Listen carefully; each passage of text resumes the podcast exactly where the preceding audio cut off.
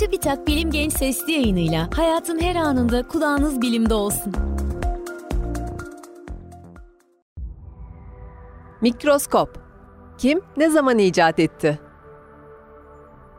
2019'un sonlarında başlayan salgınla birlikte yeni tip koronavirüs günlük hayatımızın ayrılmaz bir parçası haline geldi.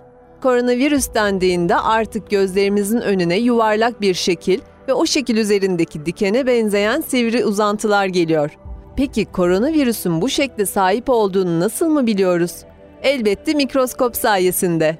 Mikroskop, gözle göremeyeceğimiz kadar küçük virüsleri, bakterileri, hücreleri, atomları ve daha birçok şeyi yakından görmemizi sağlıyor.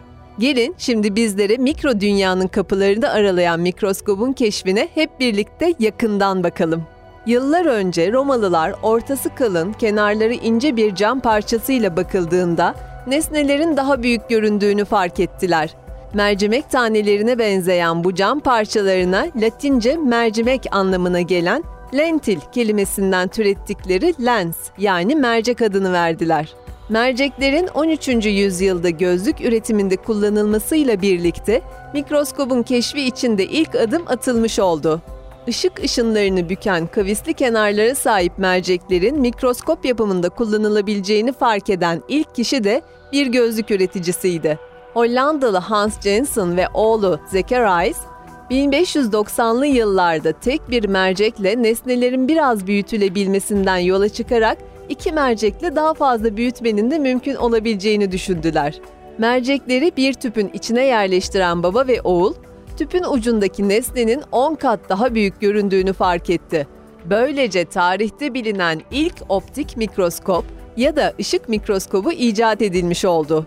1660'lı yıllarda İngiliz bilim insanı Robert Hooke, Janssen'ın mikroskobunu Londralı bir üretici olan Christopher Cock'un da yardımıyla geliştirdi. Hooke, mikroskobunu kullanarak binlerce nesneyi ve canlıyı inceledi. Gördüğü tuhaf ve heyecan verici ayrıntıların çizimlerini 1665'te Micrographia adlı kitabında yayımladı. Hooke'un bir tür mantarda gördüğü boş odacıklara hücre adını vermesiyle birlikte biyolojide hücrelerin ilk tanımı yapılmış oldu. Hollandalı Antonie van Leeuwenhoek ise 1670'lerde Hooke'un Micrographia kitabından ilham alarak kendi merceklerini geliştirdi ve nesneleri 270 kat büyütebilen mikroskoplar üretti.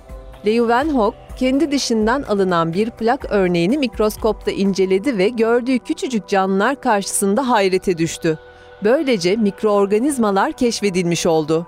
200 yıl kadar sonra Louis Pasteur de hasta hayvanlardaki bakteriler üzerinde çalışırken mikroskoptan yararlandı. Pasteur'ün mikroorganizmaların hastalıklara neden olduğunu açıkladığı kuramı tıpta bir devrim yarattı. Bilim insanları tarafından hala yaygın şekilde kullanılan modern optik mikroskoplar, görüntüyü 1000 katı kadar, en güçlü olanlarsa 2000 katı kadar büyütebiliyor. Günümüzde optik mikroskopların yanı sıra farklı özelliklere sahip mikroskoplar da kullanılıyor. Bunlar arasında bilim insanlarının araştırmalarında sıkça yararlandığı elektron mikroskobu ve taramalı tünelleme mikroskobu öne çıkıyor. Elektron mikroskobu 1930'lu yıllarda Alman fizikçi Ernst Ruska tarafından geliştirildi. Bu mikroskoplarda ışık yerine elektron demeti kullanılır. Cihazdan çıkan elektronlar örneğin yüzeyine çarptıktan sonra saçılan elektronlar incelenerek örneğin bileşimi ve yüzey yapısı hakkında bilgiler elde edilir. Elektron mikroskopları 1 milimetrenin 4 milyonda biri büyüklüğündeki nesneleri algılayabilir ve bunları neredeyse 1 milyon kez büyütebilir. Bu yolla büyütülmüş görüntüler bir bilgisayar ekranında gösterilir. Elektron mikroskopları ile elde edilen görüntüler siyah-beyazdır.